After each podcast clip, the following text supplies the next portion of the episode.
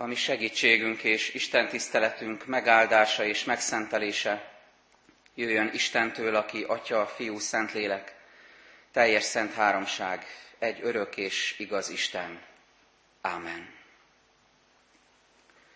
Hallgassátok meg testvéreim a mai napra rendelt új szövetségi igeszakaszt, melyet olvasok Lukács evangéliuma 18. részéből, a 28. verssel kezdődően a 34. versig.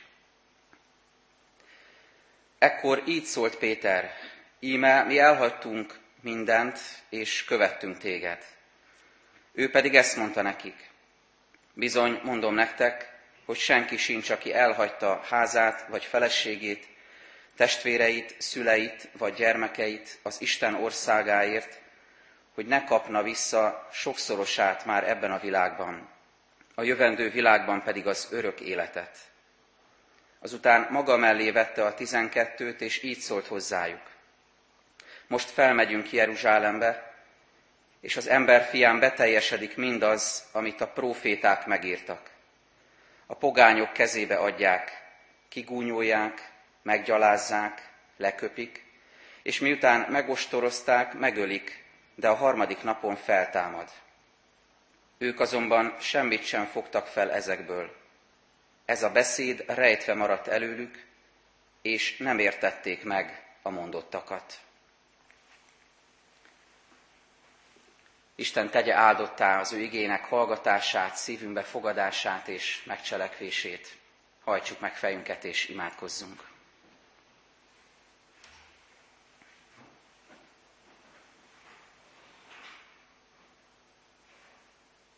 Mindenható Istenünk, nagyon hálás a szívünk, hogy találkozhatunk most veled, és közösségben lehetünk, ha szokatlan, ha furcsa módon is egymással. Köszönjük, hogyha nem is vagyunk most egy térben, hanem otthonainkban követjük az Isten tiszteletet, de tudhatjuk, hihetjük, hogy Te jelen vagy velünk, és Te vagy az, Úr Jézus Krisztus, aki jó pásztorként egyben tartod a Te nyájadat. A legnehezebb időkben is, a legnagyobb megpróbáltatásokban is. Köszönjük, Urunk, hogy most hittel kiálthatunk hozzád, abból a helyzetből, amelyben mindannyian vagyunk, Köszönjük, hogy hittel, reménységgel tekinthetünk fel rád, és láthatunk téged kegyelmes Úrnak, aki megvigasztalsz igéddel, aki velünk vagy szent lelkeddel, aki gyógyítasz minket, aki táplálsz, éltetsz, és aki fölébresztett bennünk a háladásnak a lelkületét. Ezekben a napokban leginkább az jut eszünkbe először, hogy mit veszítettünk, mivel lettünk kevesebbek, milyen lehetőségeket veszítettünk el, de köszönjük, hogy most megmutatod, hogy mi mindenért lehetünk hálásak. Az életünkért, a szeretteinkért, az otthonunkért, a munkánkért, a még így is megmaradt lehetőségeinkért, és azért a lehetőségért is, hogy testvéri közösségben is lehetünk a technika segítségével. Kérünk, Urunk, hogy nyisd meg most a szívünket. Engedd, hogy igazi vágyódás szülessen meg most a lelkünk mélyén. Rád vágyódunk, Urunk, és jövünk sok-sok kérdésünkkel, elakadásunkkal, értetlenségünkkel. Kérünk, hogy te légy az, aki megszólítasz, aki közösséget formálsz így is közöttünk, és aki tovább segítesz minket ebből a rendkívül nehéz élethelyzetből. Urunk, szeretnénk még könyörgni azokért, akik súlyos betegségben vannak, légy most különösen is velük, és az őket ápoló orvosokkal, ápolókkal, és légy Istenünk horvát testvéreinkkel, akiket még a járványon kívül újabb megpróbáltatásért a földrengés formájában. Őriz az ő népüket is, ahogyan a miénket is. Légy velünk, segíts most rátekinteni, szabadítsd fel a szívünket a te dicséretedre. Ámen. Isten igét olvasom, melynek alapján az ő üzenetét szeretném hirdetni közöttetek, mely meg van írva az előbb felolvasott ige szakaszban, melyből kiemelem a 34. verset, Lukács evangélium a 18. részéből. Ők azonban semmit sem fogtak fel ezekből. Ez a beszéd rejtve maradt előlük, és nem értették meg a mondottakat. Ez Istenünk igéje. Talán emlékeztek testvérek, hogy az év elején megosztottuk veletek a gyülekezet következő időszakra vonatkozó stratégiáját. Ennek a kulcsszava az volt, hogy bekapcsolódás. Furcsa, hogy most inkább arra bátorítunk benneteket, hogy kapcsolódjatok rá a közvetítésre, tehát a mostani kulcsszavunk ez lesz rákapcsolódás, a következő időszakot ez fogla, fogja jellemezni, de reméljük, hogy a bekapcsolódás továbbra is igaz lesz. Pár napja hallottam, láttam, hogy egy, egy olasz pap megkérte a közösségének a tagjait, hogy küldjenek egy-egy fényképet magukról, és úgy végezte a, a szertartást, a misét, hogy a templom padokra, székekre ráragasztotta ezeket a fotókat, és így mintegy látta a testvéreknek, a gyülekezet tagjainak az arcát. Hálás vagyok a, technikai lehetőségekért, hogy ilyen módon kapcsolatban lehetünk most egymással és az Úristennel, és közvetíthetjük az Isten tiszteletet, de meg kell mondjam, hogy nagyon hiányzik az arcotok. Olyan jó, hogy, hogy van itt pár testvér, akikre rá lehet nézni, de, de a gyülekezet tagjainak a többségét most csak elképzelni tudom, ahogy ültök ott a képernyő előtt. Tehát hiányzik a, a személyes jelenlétetek, egymást köszöntése, a készszorításaink, a mosolyok, a megrendült arckifejezések, amikor valakit eltalál az ige, szíven talál az ige üzenete, az énekhangotok, a gyerekzsivaj, a gyerekeknek a motorozása Isten tisztelet után itt a kertben, és az Isten tisztelet után beszélgető embereknek a látványa, tehát tulajdonképpen a, a közösségnek a, a lényege. És mindezek ellenére nagyon hálás vagyok Istennek, mert tudom, hiszem, tapasztalom, hogy, hogy ezekben a napokban is egy a Krisztus teste, egyek vagyunk, összeköt bennünket az Istennek a szent lelke. A gyülekezeti közösség most sem tört meg, és hogy a beköszöntő igében is olvastam, Pálapostolnak a gondolatait, amit a Kolossé gyülekezetnek írt, mert ha távol vagyok is testben, lélekben mégis veletek vagyok. És ez fokozottan igaz az Úr Jézus Krisztusra, aki itt van velünk, és közösséget formál most is belőlünk. Isten különösen kegyelmesen ajándékozott meg minket a, mai napra rendelt új szövetségi igével, mert Jézus szava most nagyon megrázó módon hathat el a szívünkig, és, és érinthet meg bennünket. Jézus, Jézus most is szeretne megszólítani bennünket ebben a rendkívül nehéz helyzetben, azért, hogy tükröt tartson elénk, azért, hogy vigasztaljon, hogy felemeljen, hogy megerősítsen, bátorítson bennünket, azért, hogy gyógyítson minket, azért, hogy, hogy közösséget formáljon belőlünk, és, és legfőképpen azért, hogy kiderüljön, hogy kik vagyunk mi. Kik vagyunk mi ebben a rendkívül nehéz helyzetben, és kicsoda az Úristen ebben a helyzetben, a mindenség ura, Jézus Krisztus, aki a hatalom menjen és földön. Kik vagyunk mi emberként ebben, és kicsoda Jézus Krisztus. A mai igénk gondolatait végigjárva öt lépésben vezet bennünket Jézus, és erre hívlak benneteket is, gyertek velünk, gyertek, menjünk együtt, kövessük Jézust ezen a lelki úton. Az első lépés, egyetlen szócska az igénk elején, a 28. versben is ez így szól, ekkor. És ez a kis szó most segít meglátni nekünk a kontextusnak a fontosságát. Mikor történik ez a, ez, a, ez, a, ez a jelenet? Mikor játszódik ez a jelenet Jézus és a tanítványok között? A Jeruzsálem felé vezető úton, nem sokkal a virágvasárnapi bevonulás előtt, és a gazdag ifjúval való találkozás után. Abban a jelenetben annak lehetünk tanulni, hogy Jézus beszélget egy vagyonos emberrel, akinek nem az a problémája Jézus szerint, hogy van vagyona, hanem az, hogy nem tudja ezt a vagyont elengedni, és ez köti őt, és emiatt mondja Jézus, hogy látjátok, hogy milyen nehéz bemenni a gazdagnak az Isten országába, még a tevének is könnyebb átmenni a, a tűfokán. De amiért mindezt elmondtam, hogy annak a jelenetnek az utolsó mondata az, hogy Istennek minden lehetséges. És ez rendkívül pozitív zárás ennek az egyébként szomorú beszélgetésnek, mert a gazdag ifjú ott hagyja Jézust, és nem tudja őt követni. De úgy fejeződik be, hogy Jézus azt mondja, Istennek minden lehetséges. És ekkor történik ez a jelenet, ez a mai ige, amit olvastunk. Ez a felütése a mai szakaszunknak. Azért mondtam el mindezt, hogy, hogy lássuk azt, és elgondolkozzunk ezen, hogy, hogy a mi életünknek is van most egy kontextusa. mi is benne vagyunk egy élethelyzetben, amikor elért bennünket ez a járvány, és ez a, és ez a bezártság, ez a kényszerű otthonlét. Nekünk is van egy kontextusunk, egy élethelyzetünk, családi helyzetünk, a pénzügyi adottságaink, a munkánkkal kapcsolatos dolgok, vagy a megtartása, vagy éppen annak az elvesztése, az egészségi állapotunk. Ott vannak a terveink, az álmaink, a programjaink, a céljaink, amiket magunk elé tűztünk, és jó lett volna megvalósítani. Ott vannak a kapcsolataink, ahol elér bennünket ez, ami most mindannyiunkat ér, és mindannyiunkkal történik.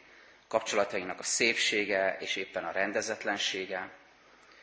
Ott van és nagyon sokféle élethelyzet itt többetekkel beszélgetve ezen a héten csodálkoztam erre rá, hogy, hogy milyen sokféleképpen érint ez bennünket. Volt, aki, van, aki esküvőre készül, és most a terveit át kell ütemeznie, vagy máshogy kell ezt megoldania.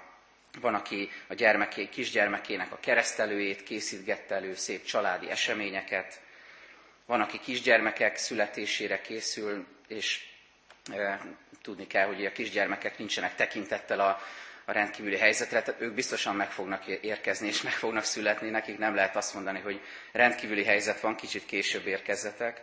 Aztán ott vannak különböző nehéz családi helyzetek, ott vannak a szerelmek, a barátságok, a tanulmányaink, a vizsgák, amelyekre készülnek a fiatalok, az érettségi, ami megint egy nagy kérdőjel sokak számára, nyaralási terveink, tehát rengeteg minden, és ez az a kontextus, amit az ige így tömörít egy szóba, hogy, hogy ekkor. Mindez ekkor történik. Ekkor történik, ami most körbevesz, bezár, korlátoz és, és újra tervezésre késztet bennünket. És tegyük mellé újra, mondom, az előző szakasznak az utolsó mondatát, amit Jézus mond, hogy Istennek minden lehetséges. És valljuk meg, hogy értetlenül állunk ezelőtt, amit az ikében olvasunk, és és értetlenül állunk azelőtt, ami velünk történik. Jézus rögtön ezzel az első szóval megállít, hogy, hogy mi a te ekkorod, mi a te életednek a kontextus, ahol elért téged az, ami, ami körbe vesz most bennünket. Hogyan ér téged, ami most történik velünk, veled. És bármilyen furcsa most, de tedd mellé ezt a mondatot, hogy Istennek minden lehetséges. Ezt többféleképpen is lehet érteni, csak kettőt hadd mondjak ebben a helyzetben. Egyrészt jelenti azt, hogy, hogy, ez egy reménységet ad nekünk, hogy Istennek minden lehetséges, tehát meg fogja adni az életünknek a, a megoldását, meg fogja adni ennek a helyzetnek a megoldását, és segíteni fog nekünk, mert neki ez lehetséges.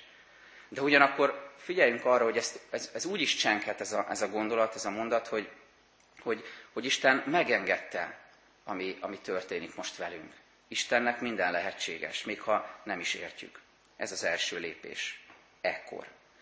Menjünk tovább Jézussal. A második lépés, amikor Péter elkezd beszélgetni Jézussal, és azt mondja, mi ott hagytunk mindent, és Jézus is használja ezt a kifejezést, hogy, hogy aki elhagyja apját, anyját, házát, otthonát, stb. Azt a címet adtam ennek az ige hirdetésnek, hogy, hogy értetlenség.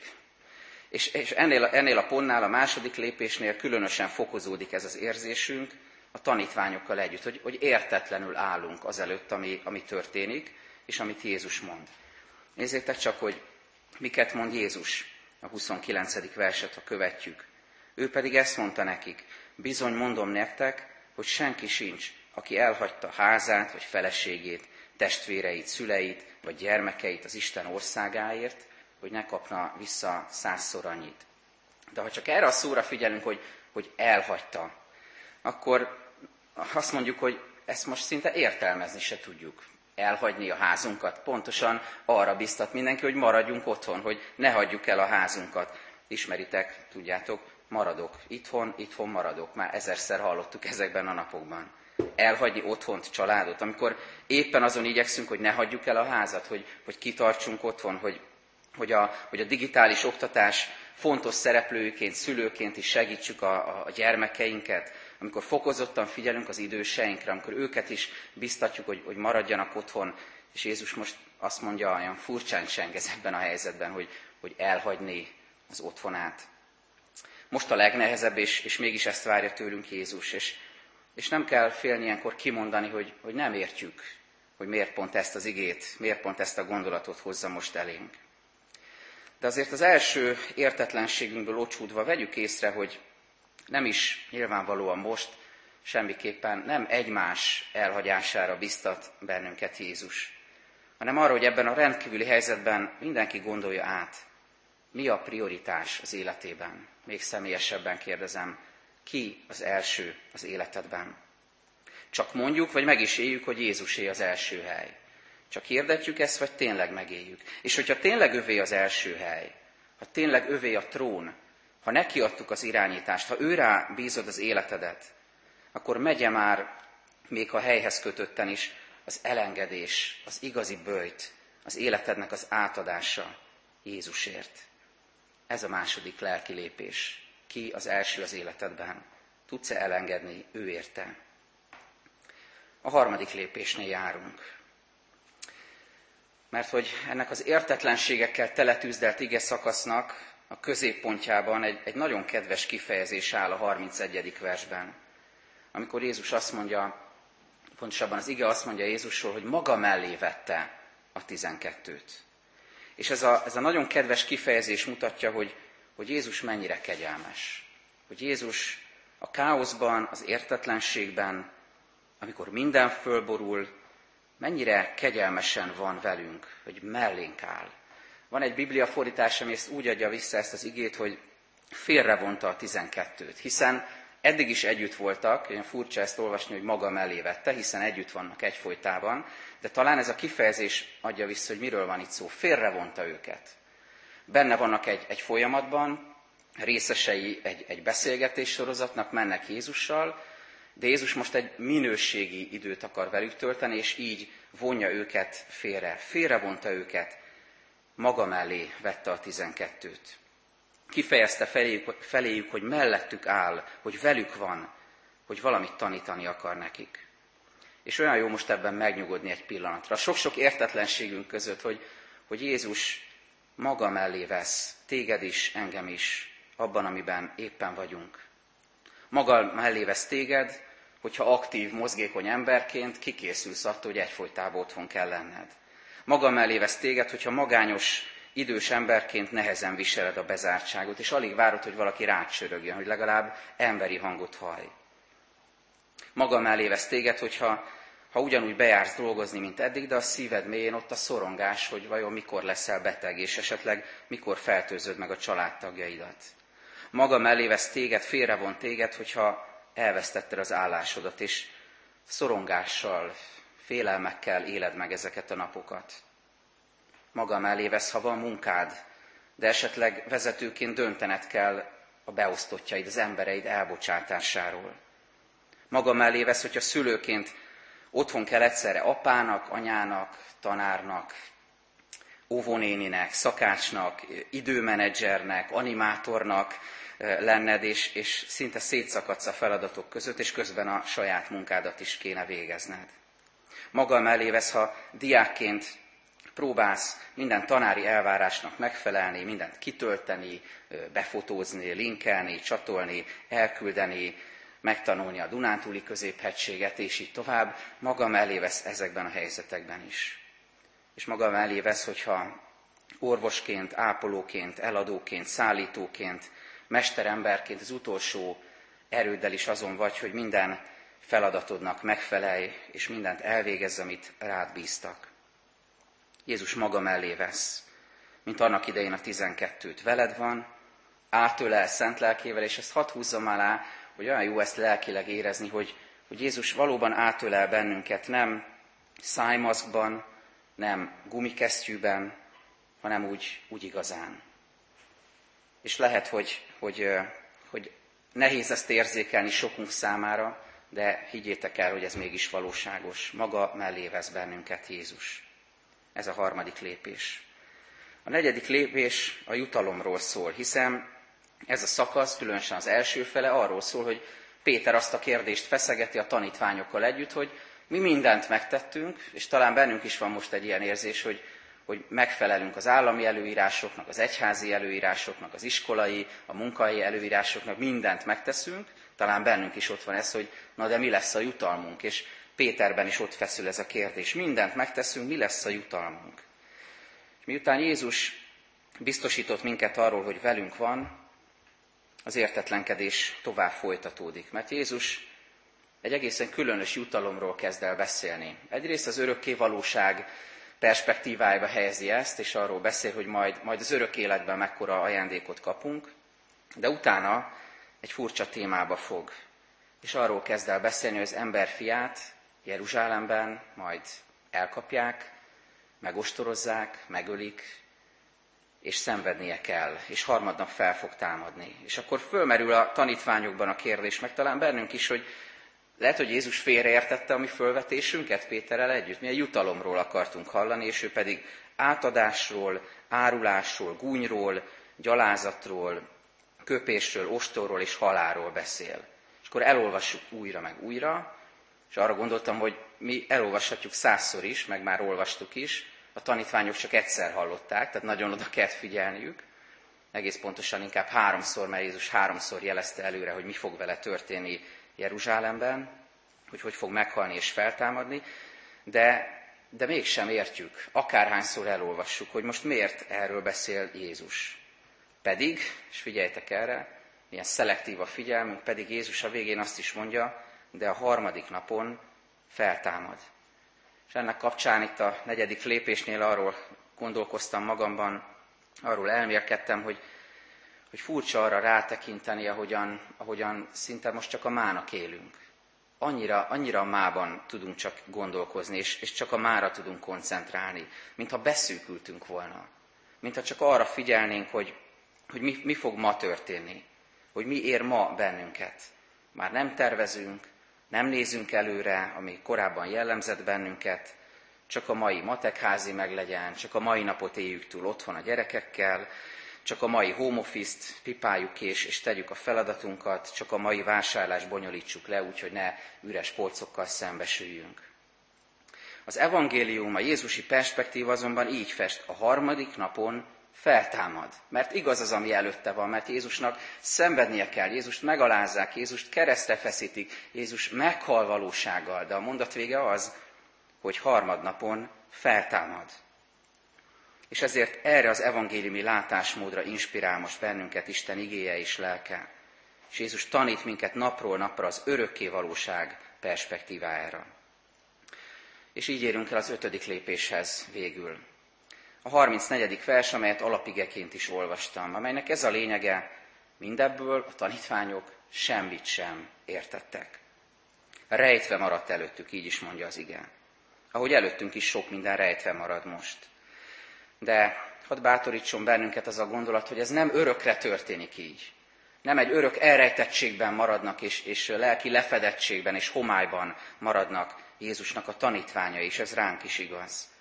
Hanem Jön majd egy nap, ahogy a tanítványoknál is jött, amikor Jézus meghalt, beteljesedett, amit mondott, és jön majd a harmadik nap, amikor Jézus föltámad, és így is lett, és jön majd a nap, amikor Jézus belép a zárt ajtón át a tanítványok közé, és azt mondja, békesség néktek.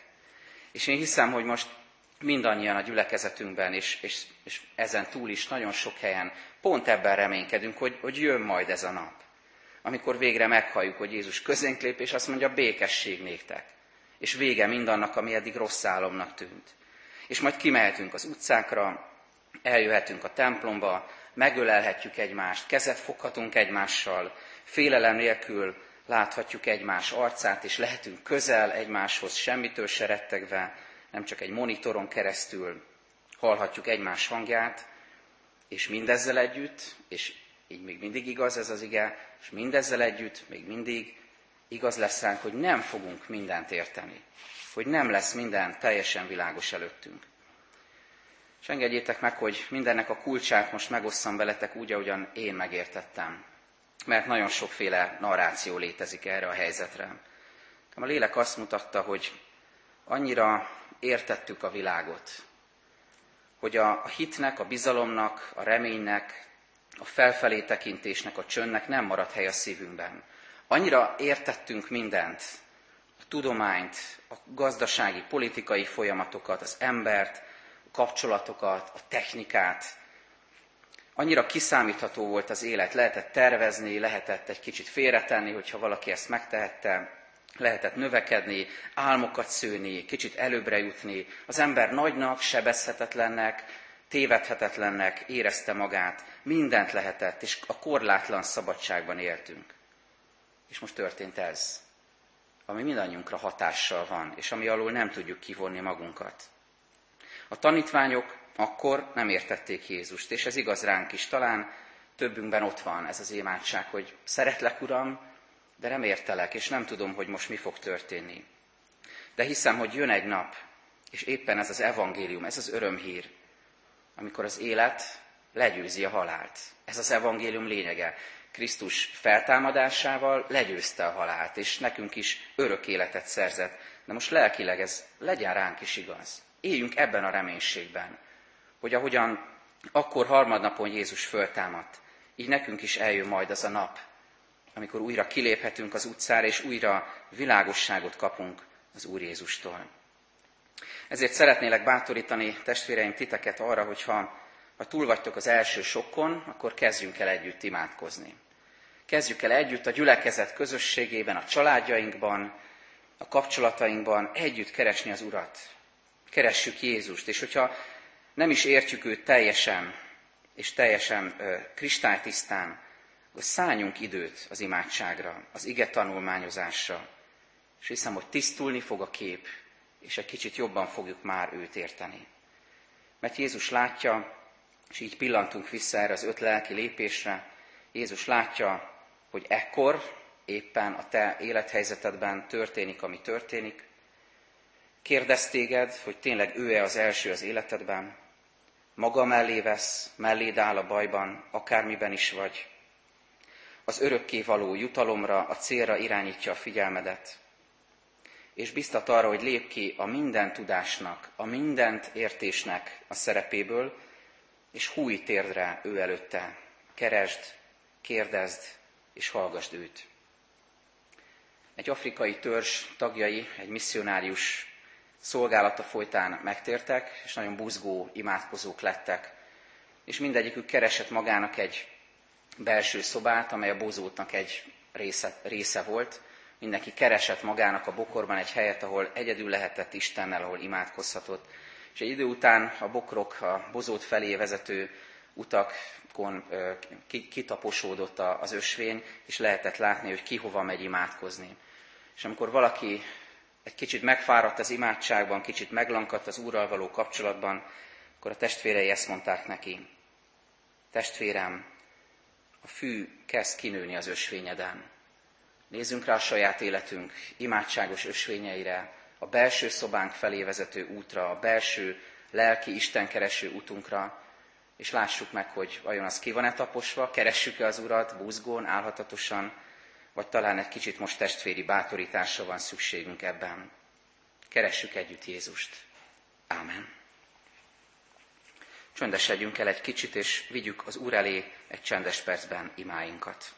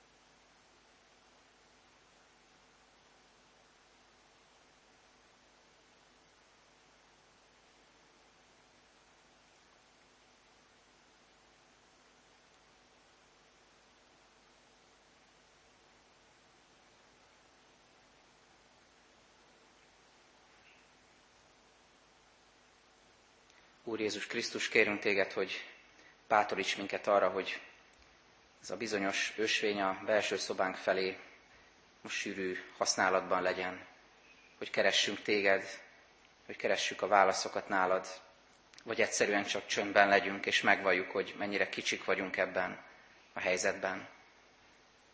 Urunk, olyan jó most elképzelni, hogyha nem is tudunk most együtt lenni itt a templomban, de kiki ott az otthonában összegyűlve házastársával, gyerekeivel, családtagjaival hallgat téged, keres téged, imár a kulcsolt kézzel kiált hozzád. Urunk, köszönjük ezt a lehetőséget, és kérünk, hogy kös össze bennünket lélek szerint még jobban, mint eddig. Hozd elénk azokat, akiket fel kell keresnünk, telefonon vagy más eszközök segítségével. Hozd elénk azokat, akiken tudunk konkrétan is segíteni bevásárlással vagy más módon. Nyisd meg a szívünket azok felé, akik ebben a helyzetben különösen is talajvesztettek, kétségbe esettek, depressziósak lettek, hogy lehessünk egymás támaszai, bátorítói. Urunk, kérünk, légy az egészségügyben dolgozókkal, a heroikus küzdelmet folytató orvosokkal, ápolókkal, kérünk, hogy légy a kutatókkal, akik az ellenszer felfedezésén munkálkodnak, kérünk légy a döntéshozókkal, hogy a helyes döntéseket hozhassák meg, és kérünk légy mindannyiunkkal, hogy tudjunk fegyelmezettel, kitartóak, hűségesek lenni ebben a helyzetben. Köszönjük, Urunk, hogy hittel imádkozhatunk, és hogy Te meghallgatod a mi kiáltásunkat, de azt is kérjük, Urunk, hogy segíts egyszerűen néha csak csömbben lenni előtted, figyelni a Te hangodra, vezetésedre. Légy, Urunk, családjainkkal, különösen idős testvéreinkkel, a betegekkel, őriz bennünket, és adj élő reménységet szívünkbe. Ámen. Mondjuk közösen, ami Urunktól tanult imádságot, mi atyánk, aki a mennyekben vagy, szenteltessék meg a te neved, jöjjön el a te országod, legyen meg a te akaratod, amint a mennyben, úgy a földön is.